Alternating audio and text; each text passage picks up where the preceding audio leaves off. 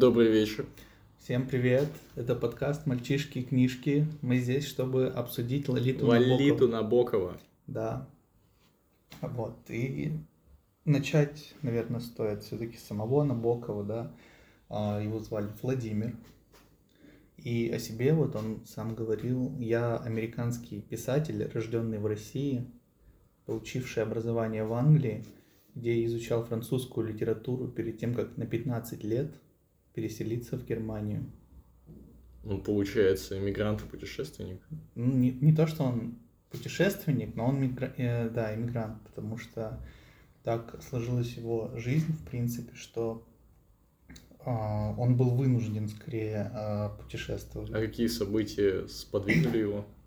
Но вот смотри, у него в детстве, с самого детства, да, у него были довольно обеспеченные родители. А, Отец у него был а, дворянского рода старинного а, и был участником, ну, даже не то что участником, он был лидером Конституционно-демократической партии. А мать Елена Рукавишникова. Сейчас зачем? Я отца не назвал, да? В каком году происходили? Не, в каком, в каком, в каком году происходили события примерно? В каком году он был лидером партии? Но это до революции еще. До революции. В начале 20 века? Да, в начале.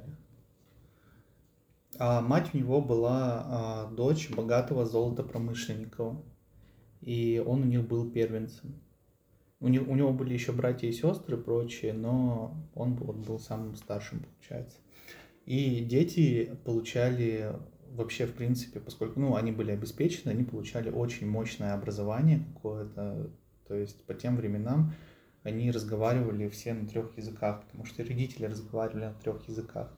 То есть это изначально сразу английский, французский, ну и русский. И это позволило ему, типа, за рубежом отучиться? А, не совсем. Он учился это в России в начале, по крайней мере, жизни, да, ну какой-то вот сознательный, ну до сознательного периода наоборот, он учился в России, а уже после начала революции а, его семья сначала тоже переехала в Крым, А, он пожил еще в Крыму какое-то время, там, насколько я помню, издал первый свой сборник стихов, хотя ему тоже было, ну, по сути, он был подростком. Вот. И при этом а, после крымских событий, все-таки после того, как большевики пришли к власти, они снова эмигрировали. Эмигрировали они, Еще дальше? эмигрировали уже из страны, да. А сначала они переехали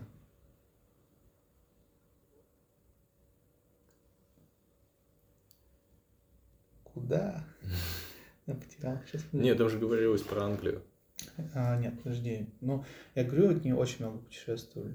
Тут, блядь, черт на А, типа это несколько пунктов назначения один за другим идут? Да.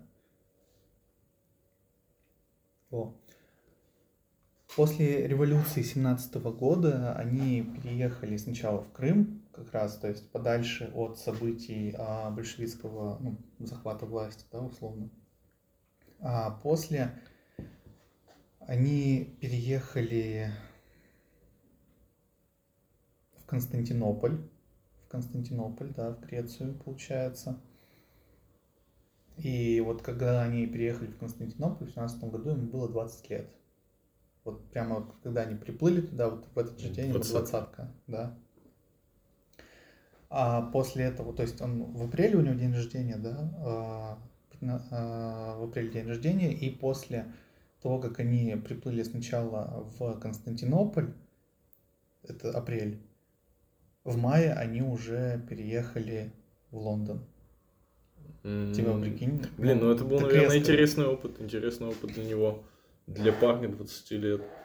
Но ты понимаешь, что они же как бы по сути были противниками а, Режима. большевиков, да, и им пришлось хватать все манатки, по сути, какие были, и бежать. А, ну да, логично, они же, они же из, из этого дворянского Ну, рода род, и да. из, из, из рода Ну, золотодобытчиков. они в любом случае враги классовые были для пришедших к власти, и поэтому, да, а, они похватали свои какие-то украшения, ну, сколько они богаты. Ну, самое были, дорогое, ну, что да. могли. И вот их продажи уже за границей, они на, это, на эти деньги и жили. Вот. А после года жизни в Лондоне у него вся семья, по сути, перебралась в Берлин, а он остался в Англии. Он учился в Кембридж, Кембриджском университете и там занимался препарированием рыб. Не, ну это весомо, почему именно рыба? Он был ну, биологом? не рыб, он, он там в какой-то из стат просто говорил, что да, он изучал вот э, такие более естественные науки, но потом просто сказал своему куратору, что... Он не хочет этим заниматься? Что это все мешает ему писать стихи, короче. Вот он вот так выразился. Ну, он какая-то, короче, типичная творческая личность, которая изначально пошла ну, учиться. Блин, слушай, вот просто мне кажется, с его опытом в жизни, да, он считает, ну, рос с серебряной ложкой в жопе, как это сказано. Ну, еще успел побывать в нескольких городах. Так это он был вынужден. Ну да, да, да, но при этом... Да не, я просто оцениваю этот опыт. 20 лет, короче, перебраться сначала в Грецию, а потом через несколько месяцев... Еще в Крым. Уже в, в Англию. Нет, сначала из Петербурга в Крым, потом а, в, в Грецию, Грецию потом в Англию. в Англию, да. Неплохое путешествие, хорошо, что им хотя бы удалось сбежать. Вот, а, собственно, в Лондоне он учился в Кембридже, это, ну, сам понимаешь, Тоже это, это, это вообще серьезно типа, вообще Нет, да. это не, не МГУ. И да, точно, это не МГУ, это ж в Лондоне.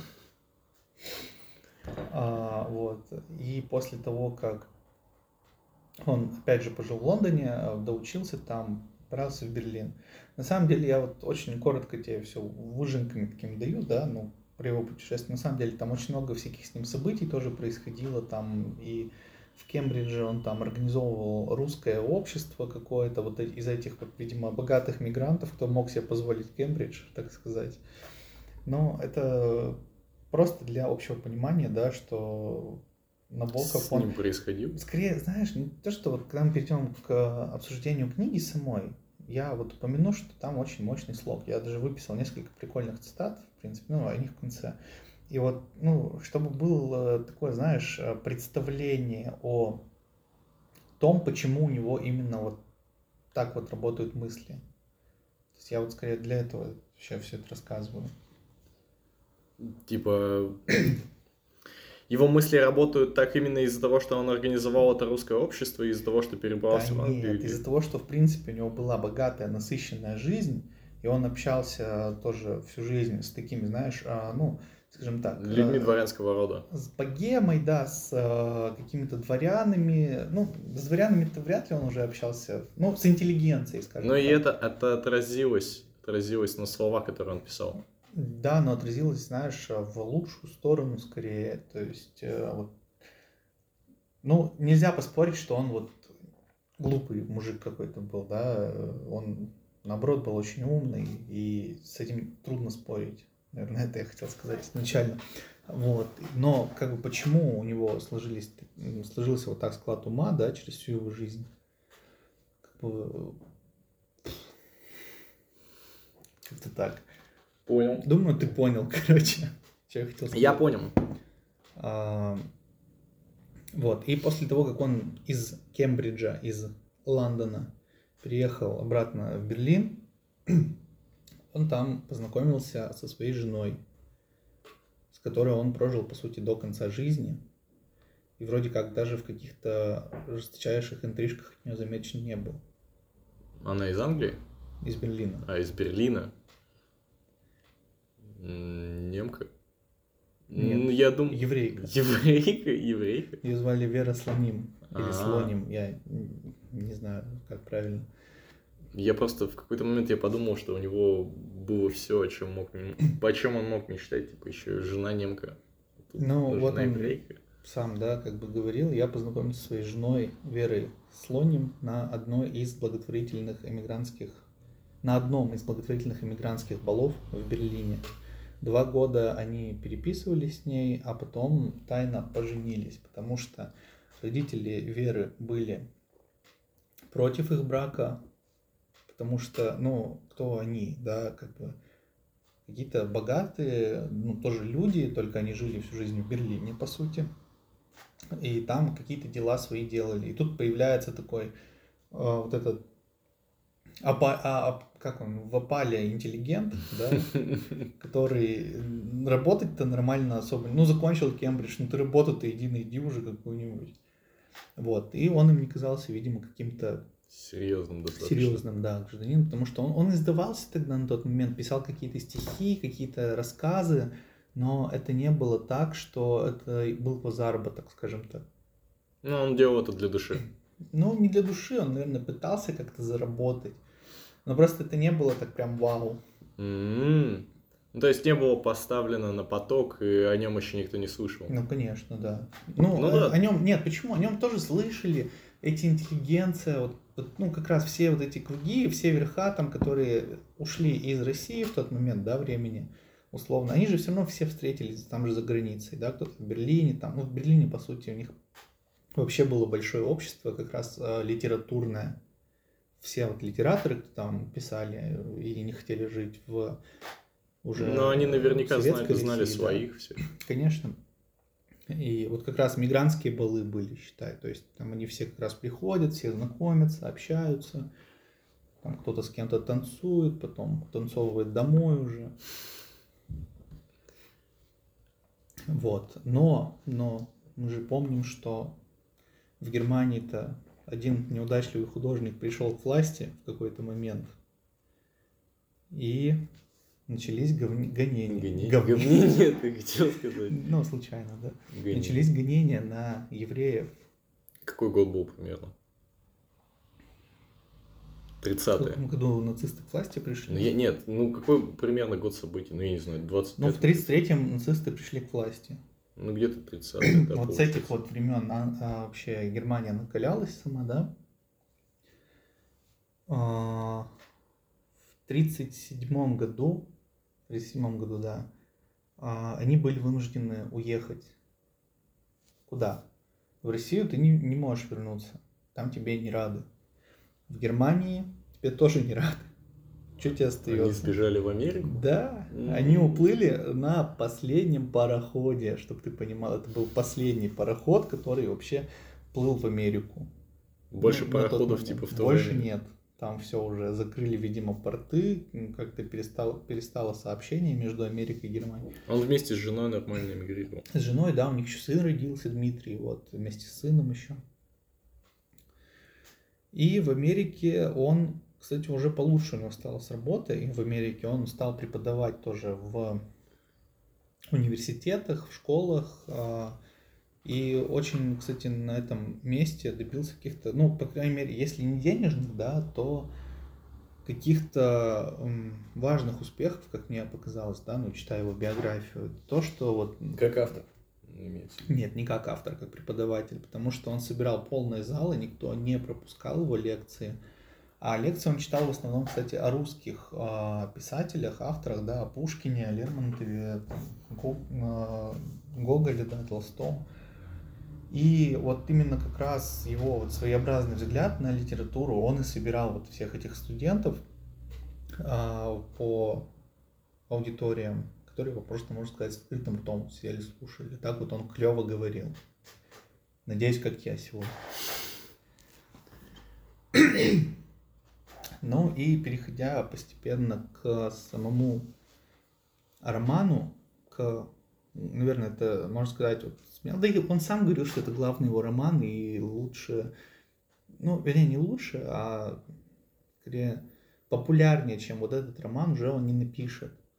Это вот как раз история создания вот сам- самой Лолиты, как он это сделал, собственно. Писал он его долго, писал он его на протяжении пяти лет примерно, ну там плюс-минус. И э, вот как раз э, он путешествовал по Америке, Ну, На Просто- домике на колесах, я надеюсь. ну, скорее на машине просто.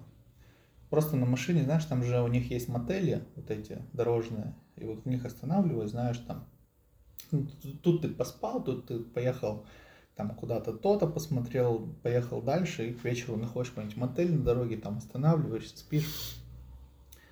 Вот. И роман удалось тоже у него, ну, поскольку он его долго писал, в принципе, ему как-то он тяжело давался. Для... Не, не, вернее, да, роман ему не так просто давался, он постоянно там что-то редактировал, что-то изучал, что-то дописывал, что-то приписывал, где-то расширял, где-то сокращал и так далее. Вот, ну, это и заняло пять лет. Но с этим вот его муки не закончились, и после того, как он его написал, у него жена его, да, она перебила вот его на печатной машинке, три экземпляра напечатала, и он понес его по редакциям. То есть в одну отправил, видимо, во вторую, ну, рукопись ему. Но все в Америке отказывались, короче, его издавать, потому что считали, что... Он русский? Он порнографический. А, -а, а он типа реально порнографию писал? А, нет. Ну, исходя из моего прочтения, да, Лолиты, там не столько он порнографический, там есть откровенные сцены. Но это, знаешь, это как в кино, вот, условно тебе показывают женскую грудь. Вот из такого разряда. Ну, это не, не дотягивает до Игры Престолов. Не дотягивает. Но опять же, это на мой взгляд. И плюс к этому он же был провокационным. Ну, про сюжет ты, видимо, не знаешь еще, да, тебе расскажу сейчас чуть позднее, чуть позднее. Вот, но как бы э, в Америке все отказывались его печатать, правильно? Но он был опубликован в Париже. Как-то, видимо, случайно... Э, рукопись По крайней дошла. мере, у меня, я не нашел вот эту информацию. Да, но рукопись дошла до каких-то парижских издательств. А в Париже, ну, они вообще, в принципе, в Европе, скажем так, более как-то открыты к такого рода произведениям. И хоть это эротическое, хоть порнографическое, ну, в тот момент, по крайней мере, были. И его издали в как раз издательстве, которое занималось э, напечаткой, да, печатью вот таких вот эротических романов. После этого После того, как он был издан, Набоков, конечно, его получил денег, да, нормально. Не сказать, что это как сейчас миллиард бы он получил, но внушительную сумму, короче, которая, в принципе, их озолотила. Типа на проживание, житье-бытие хватает. Да, ну, больше там было, больше. Но Даже что... на роскошь хватило бы. Ну, возможно, не отстроить дворец, да, но какой-нибудь ну, домик они бы могли поменять при желании на более какой-то комфортабельный, мне кажется. Но самое интересное это то, что, в принципе, вот эти эротические романы, они же не пользуются такой большой популярностью и литературной ценностью, они как таковую особо-то не несут, правильно? Ну, ну, в общем-то, да, блин, я не знаю, я просто не, не читал Плюс, до этого эротического романа. Плюс, ну, вот сам Кроме подумай, вот сам подумай, да, но не, он просто на, на узкую группу лиц определенно Ну да, типа... да, да, то есть не, не каждый же еще в то время мог себе позволить, знаешь, пойти там и купить себе, ну... Не ну, классику, порно, а именно... Порно-книжку, да. Ну вот как там, все же такие, знаешь, а, пуритане, да, условно, в то время живут, даже в каких ну это еще до всех вот этих там 70-х, 80-х, до хиппи, до секс-революции, да. вот до всего вот этого. Ну, видимо, все-таки кто-то покупал. И вот здесь как раз самое интересное, вот как именно роман стал популярен. Какая-то газета а, написала ну, или брала интервью у известного литературного во Франции критика. К сожалению, не помню его имени, ну, неважно. И спросили его, что вы порекомендуете почитать? И он посоветовал Лолиту. После этого греб и критик, и Набоков. Потому что критику стали предъявлять за то, что вы ну, что, мол, порнографию читаете там? Мы думали, вы нормальный критик, там, ну, все такое. А Набокову стало прилетать от всех небезразличных граждан, да, к... Америке? Нет, это во Франции а, это уже происходит. А, потому что он напечатал во Франции. В Америке он сдался гораздо позже. Нет, ну Набоков-то в этот момент был в Америке. Он был в Америке, да. Ну, вот в 50 в 55 году его издали в Париже, и вот как раз этот скандал начался ведь. Набокову там предъявляют, что он аморальный какой-то, вообще он конченый, он сам маньяк, это он все про себя писал. Но На самом деле нет. А, Блин, интересно, как эта новость разлетелась? Типа тогда же еще не Газеты. было... интер- А, газеты? а, Газеты, ну да, радио. газеты, газеты, радио. Но при всем при этом а, роман, там были, были суды, какие-то тяжбы, вот это все, ну как-то все-таки это все закончилось, и его снова пустили в печать, снова там все стали раскупать. Ну, он действительно фурор произвел в тот момент. Люди заинтересовались. Да, ну и как э, сейчас происходит, да, в принципе, США, да, они видят где-то, если что-то успешно, они это берут к себе, и они через три года только напечатали Лолиту уже в США, и там, опять же, ну, успех, вот этот весь шум, он принес Набокову популярность, известность, да, и, в принципе, Лолита взлетела в, вот в этих книжных чартах, так скажем, и там и осталась наверху очень долгое время. Что он еще написал? Наверняка это же подтолкнуло его написать что-нибудь еще. Но давай об этом попозже немного. Он написал он, блин, ладно, сейчас расскажу, пока помню. Написал он на самом деле там много чего еще. Он написал камеру обскура, написал защиту Лужина. Ты не слышал, я, скорее нет, всего, я об вообще типа книгах, первый раз... но Я просто про Набокова-то и немного слушал. Просто суть в том, что Набоков, он же не в России писал. Он какие-то произведения свои переводил на русский. Вот Лолиту, например, он сам перевел на русский, и в, 60, в 60-х годах где-то она у нас издалась на русском. А, нет, стоп. Она издалась в Америке, но на русском. Вот так вот это было. Для русскоязычного читателя. Мгм. Но он не мог издаваться в России тогда еще, потому что Ну да. что да. это за дела? Американский автор будет у нас тут, блин, сдаваться нет. Вот. И, собственно, после того, как Лолита обрела успех, там и Кубрик подсуетился и купил у него права на Лолиту, знаешь сколько? Сколько? Ну вот сколько ты бы дал за права на За Лолиту? права на Представь, Лолиту. вот ты молодой неизвестный режиссер, сколько денег ты готов потратить на то, чтобы снять э, фильм по нашумевшей книге? М, 10 тысяч долларов. 150. Ну, я хотел сказать 100, но подумал, что это будет очень много. 150 тысяч долларов. Это, ну, чтобы ты понимал, да, мне кажется, вот эти 150 тысяч долларов, это было примерно сопоставимо вот как раз его деньгами, которые он получил за, ну, за сами гонорары, условно говоря, за Лолиту. То есть это За все отчисления, гонорары. отчисления, да, вот с издательств. Ну, неплохо, он удвоил свой бюджет. Ну, я, к сожалению, не, не совсем в курсе, как вот именно книжный бизнес, бизнес работает, да, а насколько там вообще кто что платил, тем более это еще было почти уже век назад, да. Ну, Ну, да, 70 лет инфляция назад, много сожрала. Да не, 150 косарей. Не то, что инфляция, это бизнес поменялся. 150 косарей долларов тогда это больше, чем сейчас, во-первых. А во-вторых, э, в принципе, по тем временам э, книжный бизнес, он же был прибыльным. Тогда Ну да, еще не так книги популярно еще были в ходу, да, и Да, да, кино-то только развивалось. да. Ну и вот, и переводом Лолиты он занимался на русский сам. То есть он сам ее перевел. Там были какие-то неточности, которые вот до сих пор, по-моему, с какими-то изданиями а, обновляются. да. Где-то он там, знаешь, пропустил кусочек страницы. Ну, вот как бы такие вот штуки добавляются. И вот издание, кстати, которое я читал, там в предисловии, по-моему, было указано, что вот его сын Дмитрий дополнил там такой-то кусок на такой-то странице, потому что там Изначально его Владимир- не было. да, он его пропустил. Там тоже надо понимать, они на печатных машинках тогда работали, там, знаешь, и не так-то просто было все это сделать. Печатаешь с первого раза.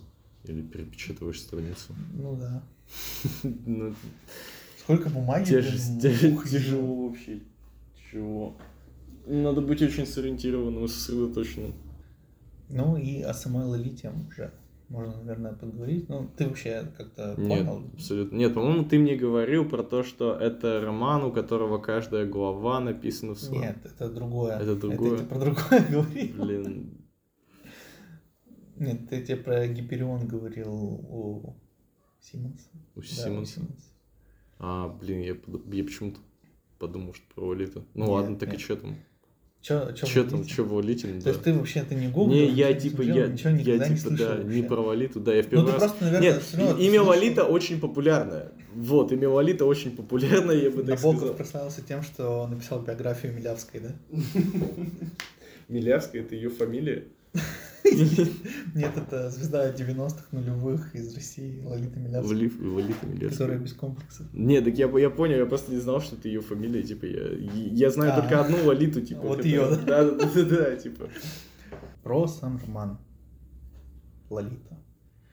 Он написан, вот почему ему предъявляли все, да, там за то, что это, ну, почему скандал вызвал. Он написан очень хорошо. Ну, можно сказать, что гениально даже. В плане вот именно языка, в плане построения вообще каких-то предложений. Люди находят это а, очень классным, таким живым языком. Я нахожу это местами душным очень, если честно. Но я не знаю, просто, возможно, это мое клиповое мышление уже так влияет на меня, но Что значит душным? Типа тяжелым? да, в некоторых местах мне было тяжеловато читать, и я просто мысли терял уже. Но это не отменяет того, что там есть действительно а, хорошие очень какие-то решения. Ну, я приведу цитаты потом. Там, Типа слишком, слишком наложено как бы друг на друга или слишком плотно Понимаешь, материал вообще, идет? вот роман написан, по сути, во-первых, о психически нездоровом человеке. Подожди, типа, подожди, у него типа за это зафиксированное психическое нарушение. А какое? Да, у него ну, проблемы с башкой. Сейчас мы дойдем до этого. Окей. А, во-вторых, а, он сам по себе тоже не глупый мужик, вот этот, который главный герой. Его зовут Гумберт Кумберт.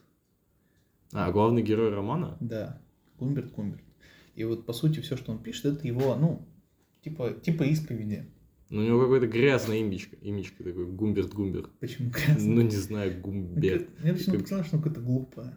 Да нет, ты знаешь, вот как ты как этот Ну- губами вот делаешь Гумберт. Гумберт. Представьте, Никита Никита бы звали, раз не тупо. Да не знаю, может быть, родители не парились. Гумберт, Никита Гумберт. Никита. Нет, а, суть в том, что вот коротко о нем, да, тоже расскажу. Он получил в себе с детства, да, какая-то, видимо, у него травма произошла, потому что у него была, скажем так, в раннем возрасте, лет в 13-14, я вот плохо помню, ну, в такой подростковый период, в общем, когда еще нельзя, но уже очень хочется, он нашел себе подружку такого же возраста, как, как он, и вот они вместе там жили, ну, его родители с ее родителями, они постоянно пытались там где-то украдкой как-то по подростковому перепихнуться, но родители их спалили за этим делом, и э, после этого пресек- стали пресекать вообще все их контакты, хотя они, ну, постоянно тянулись друг к другу. Потом они разъехались, и вот эта его любовь умерла. То есть он больше ее никогда не видел, там, есть представь, вот, да, они там, словно, ну как, Пер- Первый опыт любви. да, первый опыт любви, у тебя твоя возлюбленная умирает просто. А, Она вот- действительно умерла? Да, А, от болезни.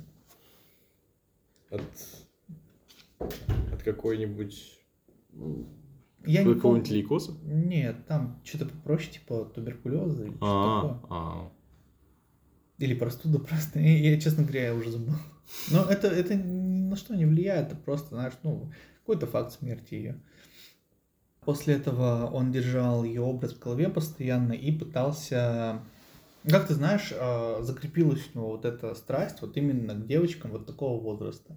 Сам для себя он выбирает девочек 9-14 лет, но он понимает, что общество не разделяет его Его взглядов и увлечений. Да. увлечений. Поэтому он в основном сидит на каких-то детских площадках, договаривается с какими-то врачами, э, которые работают в сиротском приюте, чтобы пойти к сироткам, там, знаешь, трусы понюхать, ну, такое вот. А, не, не шутя, блин, я, мне интересно, что было в голове у русского иммигранта, который писал такие вещи. Но э, действие происходит в Америке само по себе, и он является не русским Ну, мигрантом. американцы. Нет, он является европейским иммигрантом. Он, вот, то, что я тебе описываю, часто происходит в Европе вообще. Но само, это вот он про себя то, что рассказывает, я тебе сейчас пересказываю. После этого он, после событий в Европе, он переезжает уже в Америку. Америку. Да. И вот в Европе он всем этим занимается а, с переменным успехом, потому что а, в Европе же тогда было много каких-то мигрантов, и было вообще, в принципе, иногда можно найти несовершеннолетних проституток. Вот одну из таких он как раз нашел. Там такой момент еще интересный был, а, когда они, а когда она его приводит к себе в квартиру, где как раз, ну, там... Происходит действие. Да, берет плату, вот это все. Она спрашивает, тебе сколько лет? И знаешь, как бы, э, какими старыми они не были, они тебе говорят 18. И врут, как бы, ну понятно. Она ему говорит 18, и она тоже врет, но она врет В, по-другому. ма- в меньшую сторону? Наоборот, больше. А в большую? То есть ей лет, ну там, наверное, 14, не знаю. Не, я это имел в виду, так и подумал. Ну, в общем, а в тот момент она его более чем устроила, он там к ней походил несколько раз, ну, как-то как-то разошлись они. Вот. Но, опять же, при этом в дальнейшем он себе выбрал жену, Валерию. Она, если я правильно помню, тоже была мигрантка из России. И стали они жить вместе. Но выбрал он ее тоже не просто так, потому что она ему напоминала ребенка. И в первую же брачную ночь он как раз украл накануне там а, ночнушку из сиротского приюта И, и дал ей, да, надеть на себя. Но в итоге она тоже как бы не то чтобы состарилась, но скорее повзрослела немного и перестала его устраивать. Их вот эти вот э, сексуальные контакты свелись к минимуму. И тут у него умирает дядя. Дядя из Америки. И в завещании он указывает о том, что если ты а, приедешь в Америку и возьмешь мой бизнес по производству духов, то будешь получать вот столько-то денег, короче, от этого бизнеса. Ну, короче, будешь иметь этот бизнес, и все у тебя хорошо будет, но тебе надо в Америку переехать, условно. Он с этой Валерией а, согла- говорит такой, что все, дорогая, мы переезжаем в Америку. А, Они, переезж- они идут оформлять все документы, потому что у него куча проблем с этими самыми документами. И когда они выходят уже вот из последнего самого места, где им нужно было, ну, условно, последнюю печать поставить, да, чтобы все документы в порядок привести, они выходят, садятся в такси, и она ему говорит, что у нее есть любовник. Остается здесь, в это... Там, там ну, Набоков, типа, он тоже не дурак, он делает все интереснее. Э, Он, ну, Гумберт Гумберт сидит, типа, ну, нервничает, не каждый день такое говорят, да, А во-первых. еще там, да, близкие люди. А еще вот, когда уже последнюю печать поставили, столько сил было потрачено. И он такой спрашивает, кто это? И она молчит, молчит, молчит, поворачивается, водитель такси говорит, это я. Не, ну это поворот, это типа... Да, это нормально. есть такой. Сюжетно прям Да. реально неплохо, неожиданно. Ну и, дальше? чтобы ты понимал, они сразу едут к нему домой, в его квартиру, чтобы сразу выносить вещи, складировать в эту машину и уезжать. А вот как раз здесь а, раскрывается сам главный герой с той точки зрения, что он себя описывает как невероятного красавца, к ногам которого все женщины падают, а, как будто он какой-то киногерой или супергерой даже. Ну, в то время еще не было, наверное, супергероя такой. Но, по сути, вот почему он не совсем здоров психически, да, потому что он не дает, мне кажется, какую-то трезвую оценку своим действиям. Ну и еще он по книге раз-два в турке лежал. Там в, в одной из... э, Он, короче, подговорил как-то медсестру о том, чтобы та а, выкрала досье у доктора и дала ему почитать. В досье у доктора было написано, а, что он, короче, какой-то, ну, такой рохля и склонен к педерастии. Вот. И через такие моменты мы на самом деле понимаем, что вот читая роман, что ему не надо верить, надо обращать внимание, как ведут себя все, но не на его описание, как он воспринимает эти действия. Потому что там, не знаю, ну вот это как если бы я тебе сейчас в лицо плюнул, да, и ты бы записал такой, он плюнул мне в лицо, о, какой он красивый был в этот момент, это, э, это меня немного смутило, но, в принципе, я стойко выдержал это и после этого был готов преподать ему э, урок настоящей жизни, но мое британское воспитание заставило меня разжать кулаки, вот условно так. Это вот как он описывает все вот, события, все типа, негативные события, которые происходят с ним. То есть он как бы заставляет нас поверить в его точку зрения но не обращать внимания на истинное поведение вот других героев книги. Типа в этом проявляется его это немного непонимание того, чем он занимается. Но он оторван от реальности, да. И вот в этом как раз хорош Набоков. То есть он, а, читая первый раз, когда ну, я был в армии, я вообще как-то не обращал на это внимания. А я потом, может читал... типа, при повторной перечитке становится понятно, да, что... Да, когда я вот посмотрел историю создания, вот это все, я вижу, что да, он... И в первой книге, да ты как бы действительно сочувствуешь как-то Гумберту, не знаю вот этого всего. Ты думаешь, ох, какой он бедный, больной, типа... Ну да, ну нравятся ему маленькие девочки, ну блин, он так-то тоже страдает, а вот на самом деле потом, вникая в другие штуки, ты понимаешь, что на самом деле это, это просто, ну, конч. Ну, он просто шиз судя по всему, если у него есть диагноз. Ну, я думаю, что у него был какой-то маниакальный синдром, сейчас мы дойдем тоже до этого. А, вот, на чем я остановился про Гумберта Про Гумберта. А, жена, вот, жена, вещи да, из... да, да, да. И жена с э, ее любовником. Любовник тоже мигрант из России, полковник Максимович его зовут, да. Забирает Валечку, которая Валерия была, забирает ее к себе, и а, подожди, перед тем, как они еще поехали к нему, они засели в какое-то кафе, где... Все вот, втроем? Да, где Валечка плачет, там не может. А, он, Максимович, сидит, рассказывает, ну я ее заберу, короче, что она у вас там любит вообще, как бы, как за нее ухаживать. Слушай, ну это, это выглядит все как какая-то типа куколдовская тема. Как сюр какой-то выглядит, если честно. Но после того, как они, короче, видимо, не выдерживают уже все, говорят, все, поехали, давайте забирайте вещи и уходите. И все, и они так и делают, там все грузят, грузят, грузят. А он остается один, губит? Он остается один, да, и после того, как все вещи вынесены, и он такой, ну нет, я его сейчас точно врежу, короче, ему. И, знаешь, типа, находит какую-то метлу, выбегает, когда, знаешь, уже все погружено, когда тебе надо было врезать, ну, там, либо в самом начале, либо когда вы там приехали. Но он, короче, знаешь, целенаправленно так вот это делает.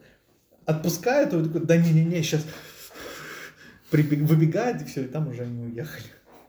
И он такой, типа, блин, и он такой, пытался, да блин, вот если пытался, бы он если тут был, тут да. был. Ох, сейчас бы он был, сейчас бы я устроил. Вот. Ну, вот такой главный персонаж. Ну, то есть в Америку он уезжает один, в Америке он работает, работает, работает в этой конторе, там занимается какими-то писательствами, ну, короче, какой-то ерундой страдает. На самом деле он просто живет на вот это вот пособие, грубо говоря, которое ему позволяет бизнес-дяди получить. А в остальное время он занимается любой фигней. Он там на экспедицию сходил в Аляску, где, где написал в дневнике, потом на Аляске нимфеток нет. Удивился.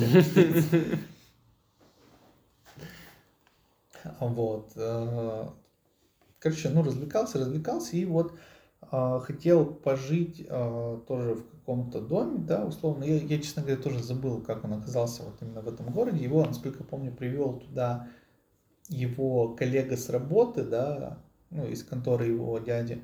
Но при этом я забыл, честно, почему он его туда привел. Ну, видимо, хотел отдохнуть на лето, условно так скажем. Искал место, где пожить там.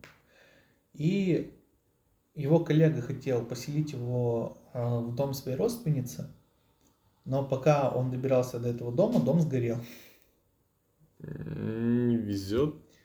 Да, и, ну, его коллега не растерялся, говорит, я вам посоветовал, давайте, вот вы останетесь, у меня тут знакомая есть, а, она сдает там, ну, условно говоря, комнату у себя в доме, можете у нее остановиться. Он такой, ну, давайте попробуем.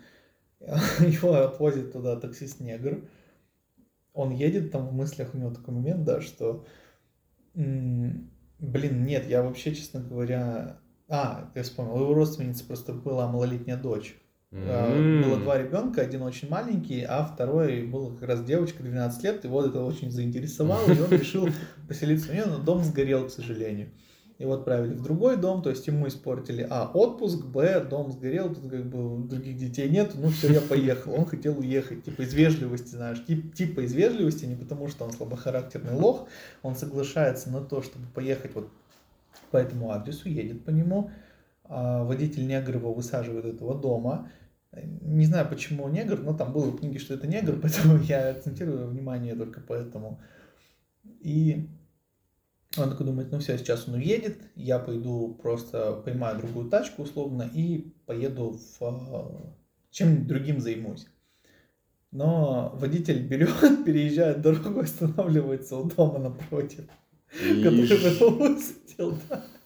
И стоит там просто. И смотрит, типа, что он будет делать? Не, он не смотрит, он просто, видимо, ну, знаешь, сосед или что на самом деле. Просто поехал, остановился в доме напротив. И он такой, ну все, теперь придется заходить. Зашел в дом, а, в общем-то, там его встретила хозяйка, которая постоянно курит. Знаешь, что вот как Даша Букина какая-то, вот условно, вот такого плана хозяйка. А, пошла ему рассказывать там про дом, показывать все. Тоже там кухарка-негритянка у нее. Луиза. И Этот все. негр сыграет еще какую-то роль в дальнейшем? Нет, все нет. понял. В общем-то, они э, живут, живут, фу ты, нет. В общем-то, она ему все показывает, показывает, показывает. И он просто думает, ну ладно, сегодня здесь переночую, завтра придумаю какие-нибудь срочные дела, чтобы уехать. И приходит сад, а в саду лежит э, Лолита, и он понимает, что все, типа, я тут останусь там достаточно такая. Лолита, которая... Лолита это 12-летняя дочь А-а-а. хозяйки дома. Хозяйки. На самом деле ее зовут не Лолита, ее зовут Долорес.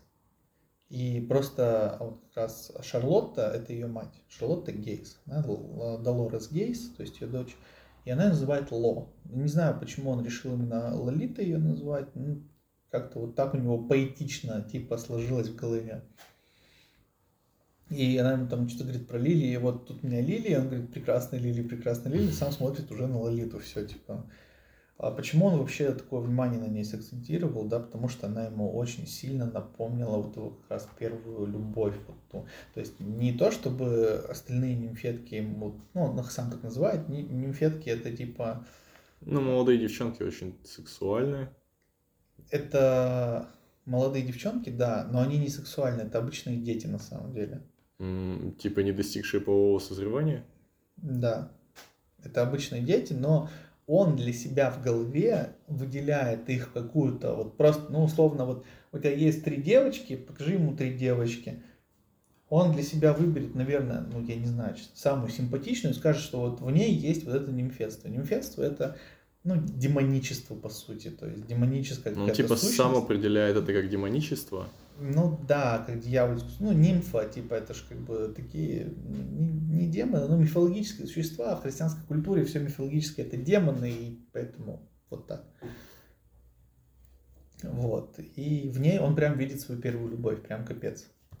Вот и только поэтому он, в принципе, наверное, знаешь, если бы она ему так не напомнила вот его первую любовь, он бы спокойно, ну, пережил, так скажем, действительно отъезд их взаимодействие станет апофеозом этого романа, типа какое-то вот конечное, наверное, даже. Ну, роман Лолита называется. Да, да, да, да. Сам ты как думаешь? Не, я просто думал, я думаю, возможно, предполагаю, что там, ну, должна какая-то катастрофа случиться по итогу. Да. Типа, И не вместе одна. с ним. А, не одна. Какая часть это романа? Вот он где, то, то место, где он встречает Лолиту, это... Глава вторая примерно. Ага, ага. Нет, ты не думай, я не буду углубляться прямо все жесткие детали, как-то так. Я бы скорее сказал, что я просто хотел бы, наверное, какой-то интерес тебе пробудить к этому, и если не прочитать книжку, то хотя бы посмотреть. Не, я заинтересовался, на самом деле, я хочу почитать книжку, особенно если ты упоминал, что она не такая большая. Она небольшая, на самом деле. Вот, э, ну и, собственно, он остается там жить в доме Шарлотты Гейс. А, Лолита вообще сама из себя представляет, честно говоря, просто, просто обычную школьницу, девочку. Ничем не примечательно. Вообще ничем. Я бы даже сказал, что, ну, скорее отталкивающую действительно от себя, потому что она немножко хамовитая такая. Ну, я думаю, что это нормально для ребенка, тем более вот такого, знаешь, начала подросткового периода, там, а, просто он, он вот ее очень сильно как-то романтизирует. Ее мать пытается ее воспитывать, но методы воспитания у нее полное дерьмо, если честно, потому что она вообще ребенком не озабочена никак, ни насколько. Она только вот, ну, по сути, она приходит на нее, орет там, не с матерью срутся постоянно тоже. И он все это слышит, он начинает ненавидеть ее мать. А, не то чтобы даже потому, что она как-то ругается с его возлюбленной новой, а скорее потому, что мать-то еще клеится к нему. Mm-hmm. Ну, типичная заварушка. Да. Закрут. Но он хочет клеиться к Лолите, но Лолита не знает, что он хочет к ней клеиться. Она И знает, мать тоже не это. Она знает там, как в книге написано, да, она знает джаз, вот эти журналы с э, звездами фильмов, музыкальные фильмы и комиксы. Это все, что ей нравится, в принципе. Ей вообще вот эти его там какие-то штуки, они ей... Но далека от них. Наверное, он хочет, типа, показать этим, насколько, типа, он был далек от мира, от того, от других, короче, людей. Ну, типа, не проникался ими на самом деле вообще абсолютно нет. Типа, им, ему не было дела до их чувств. Может быть, что-нибудь такое. Ну, до чувств Шарлотты точно не было дела. Вот Лолита, ну, он хотел ее в себя влюбить. Это же как бы... Он постоянно как-то пытался к ней подкатить, тоже знаю. Ну, короче, ведет себя как маньяк, только... Э, только не прям вот он маньяк, на самом деле. Для того, чтобы стать маньяком, у него не хватает духа, по сути. Ну, не хватает ему духа, знаешь, взять там Лолиту, условно, да, повалить и изнасиловать. Такого нет а, случается черта событий некоторых. То есть он пытается, он начинает подыгрывать Шарлотте там о том, что давай ты как бы мне тоже там. А, нет, не так. Вообще он никому не подыгрывает, забыли, забыли, этого не было. А, вообще все по-другому. Он напишет ему письмо сама, что она уехала, но перед уездом она а, должна признаться, что больше не может это в себе таить, она его любит там и на коленях готова ползать, но не, не, нельзя ему доводить женщину до таких состояний, поэтому пусть он уедет. Пусть он уедет, и мы все это забудем. Какая-то история о слабых людях? Нет, почему о слабых? Это о конченных людях, я бы так это сказал. Но вот ты представь, у тебя несовершеннолетняя дочь, э, ну, возможно, сейчас нам это кажется каким-то прям э, острым, но ее мать, мать Лолиты Шарлотта, она занята больше, вот, знаешь, даже не приборкой дома, а вот где бы найти денег, чтобы купить новую фигню какую-нибудь, абсолютно ненужную и безвкусную. Типичная Даша Букина. Ну, да, да, да. Типа, ей вообще на все... А я, кстати, курит тоже, как Даша Букина. Постоянно, типа, она сигарет в зубах, пепел роняет куда-нибудь на пол. Вот. Ну, и она пишет ему это письмо, он понимает, что в принципе, в принципе, так он будет ближе к Лолите. И параллельно с этим он все время ведет дневник еще о том, как он любит Лолиту и как он ненавидит вот эту Шарлотту. Но при этом Шарлотту он тоже спит, ему приходится выполнять там определенные Долг. обязательства, да. А, и они, короче, в итоге они женятся. В общем, после этих всех писем, после всех этих перемолвок, э, Шарлотта потом, через, спустя какое-то время, отправляет э, Лолиту в лагерь детский и находит дневник э, Гумберта, который как раз описывает всю любовь к Лолите и всю ненависть к Шарлотте. Пишет какие-то три письма. Гумберт пытается успокоить, говорит, типа, дорогая, не так поняла, это наброски для моего нового романа. Она, естественно, не верит, выбегает на улицу и попадает под машину и умирает.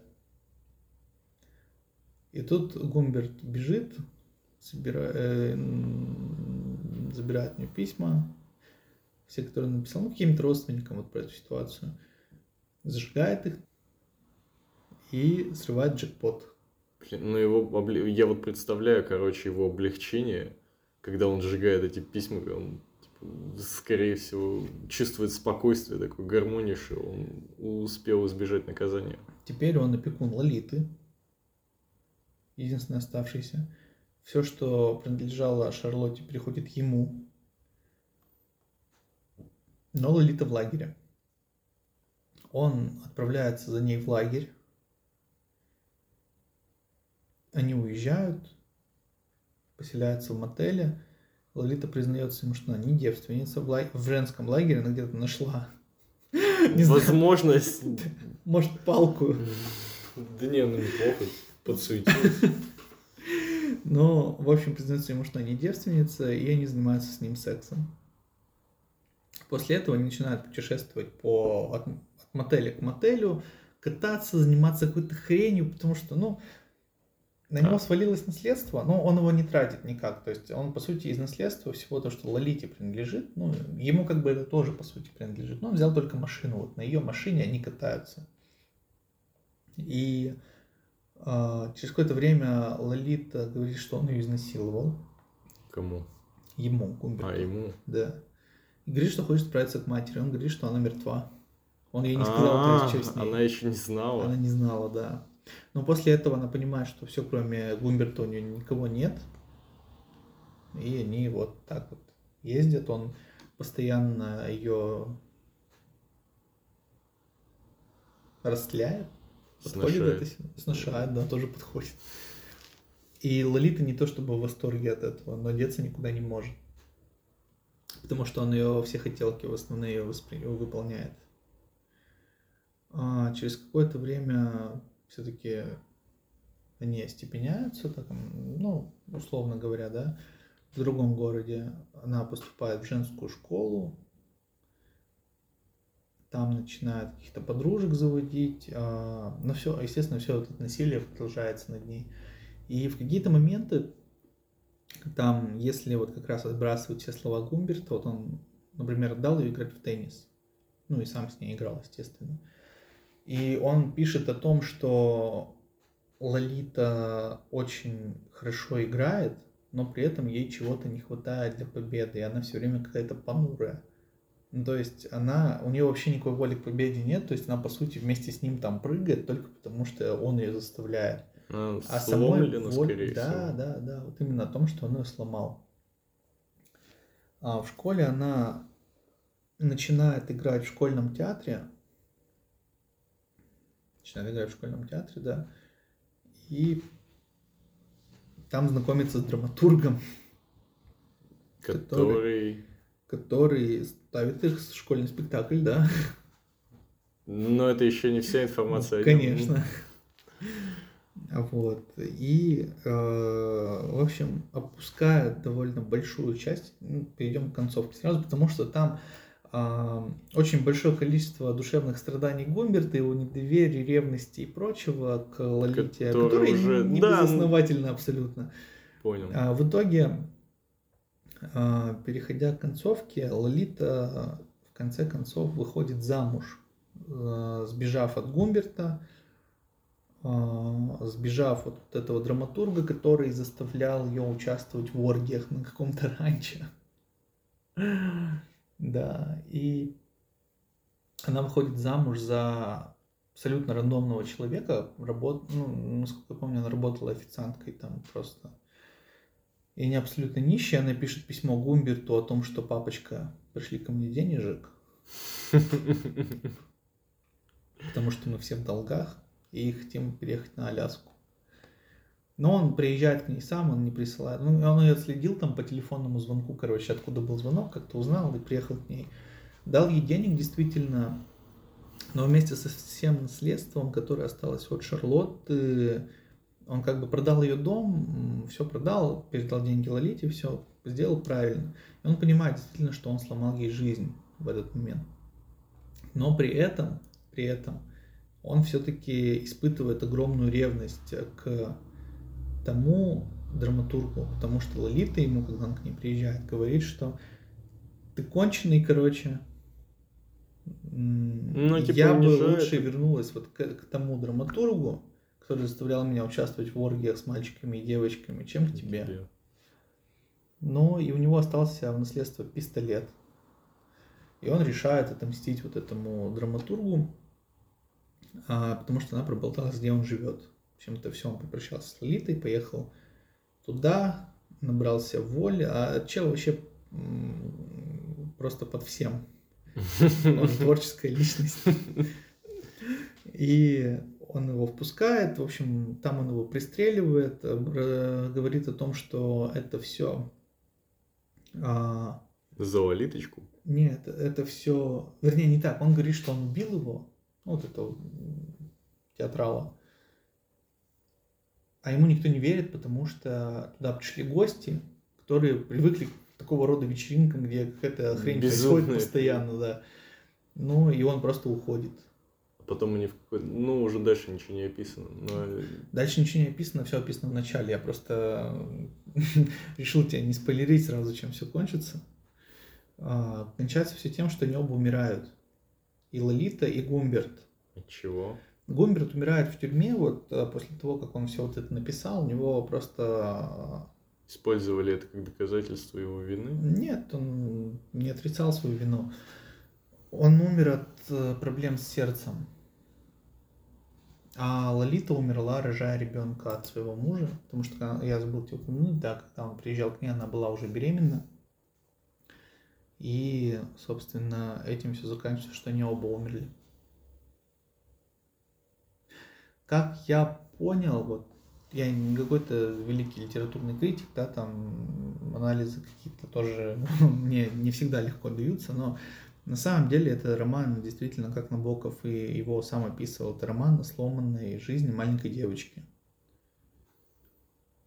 Потому что, описывая, опять же, со слов Кумберта, хоть ему и нельзя верить, но я думаю, что а, в этом ему можно довериться в том, что он действительно расхваливал ее игру в теннис, она любила плавать, она любила театр, она хорошо играла там в спектаклях. То есть, и вообще принципе, дышала была... жизнью до да, встречи с Гумбертом. Да, она была талантлива, действительно. То есть в чем-то да, она бы нашла себя.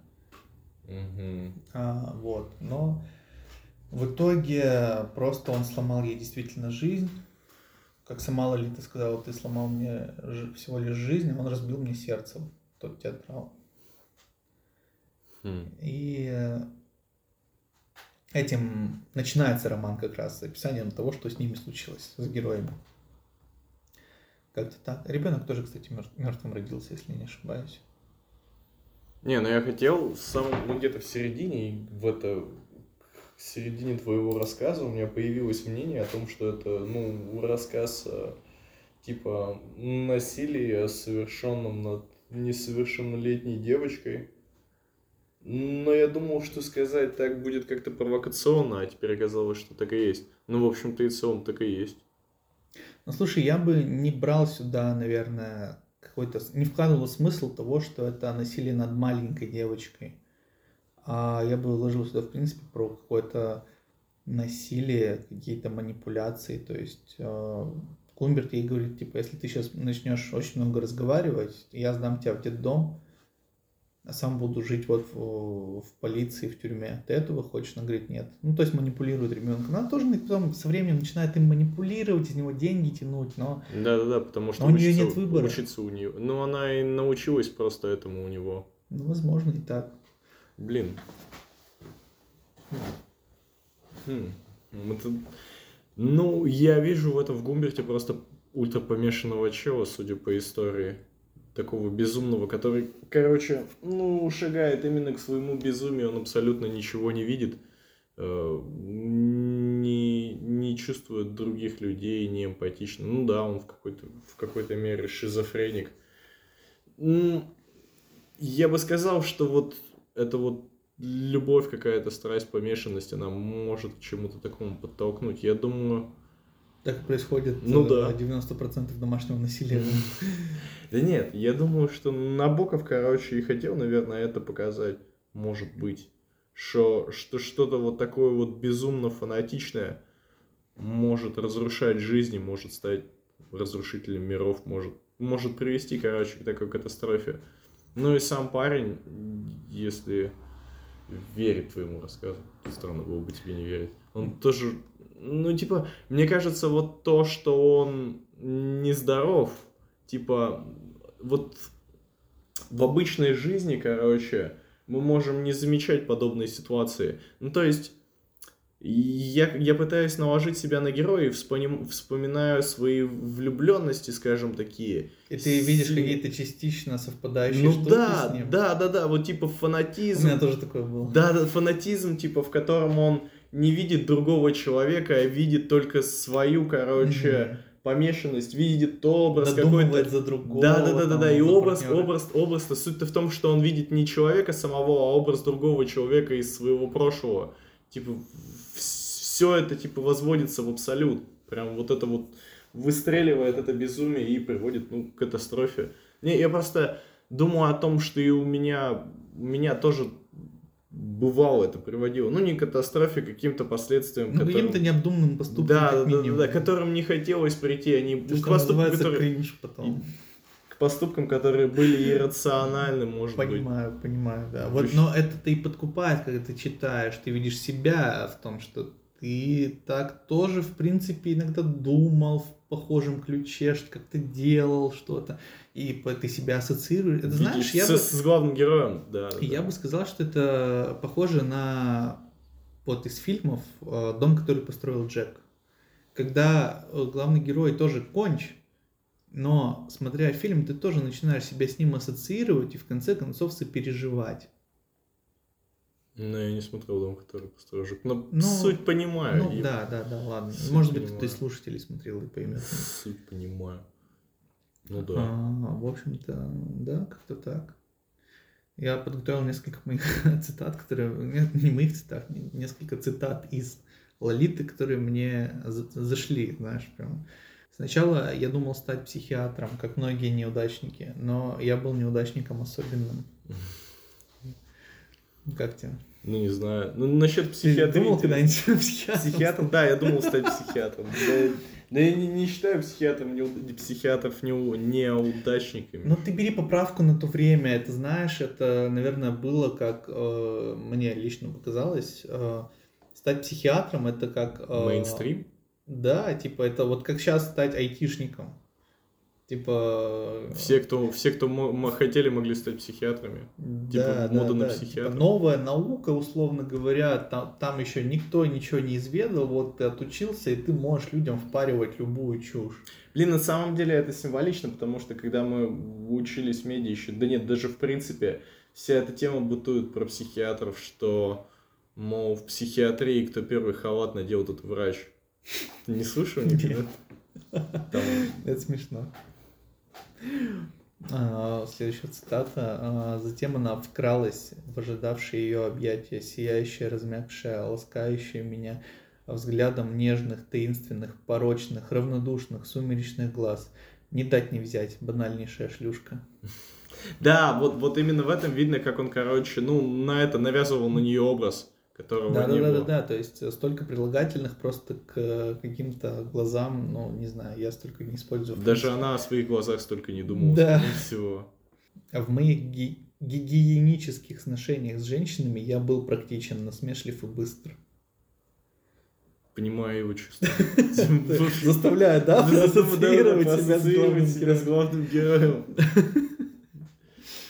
И последнее, это подумать только, что, выбирая между сосиской и гумбертом, она неизменно и беспощадно брала в рот первое.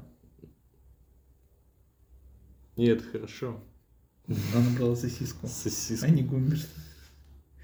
Для Ну, него-то это плохо. Не, на, са- на самом деле, я думаю, что, может быть, отчасти э, Набоков хотел, чтобы его роман был таким вызывающим. Вот Ну, конечно, в, в этом, в этом, типа, думаю. в этом, короче, я вижу именно выжив- вызывающесть какую-то. Как будто он пытался вот вложить именно, что, чтобы общество, вот знаешь, как... Ну, резонировал. Действительно, до него никто такое не писал. Это действительно был прорывной роман для своего времени.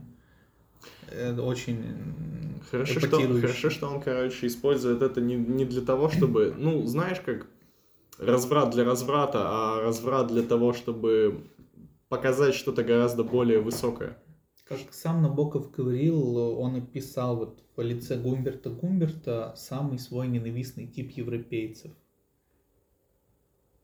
Ну, типа, бы все- это ни все- значило, все- ну, наверное, вложил, высказался. вложил, короче, в него какие-то черты, присущие, Ну присущие да, вот европейцам. скорее, да, он просто взял собирательный образ европейца, наверное, этих лет в Америке и просто сделал такой, ну, собирательный образ. Но при этом в основе Лолиты еще лежит и реальная история, то есть действительно был автомеханик какой-то, который похитил маленькую девочку и возил ее и насиловал по отелям и представлялся ее отцом постоянно. То есть вот э, поэтому как раз ему и удалось доказать, в принципе, вот все вот эти обвинения с себя снять, да, про то, что это какой-то его опыт, он просто действительно вот за основу взял реальную историю. Сам э, делал какие-то, знаешь, э, на площадках, грубо говоря, на детских сидел, слушал, как общаются девочки примерно такого возраста и вкладывал их слова вот в речь Лолиты. Читал книги по психологии, то есть э, какие-то штуки там из психологии брал и в характер Гумберта вкладывал. То есть на самом деле он за эти пять лет провел огромнейшую работу, и поэтому, наверное, это и получилось э, таким бриллиантом. Не, ну, это очень годно, я бы сказал. Мне даже захотелось прочитать. Ну это круто тогда, если, М, если мой рассказ вообще Согласен. принципе, В этом, в этом пробудил смысл. тебе интерес, да. Будем прощаться. Будем прощаться. До свидания, до следующей недели. На следующей неделе мы планируем то же самое сделать с географом, который пропил глобус от Алексея Иванова. Да, Алексея Иванова.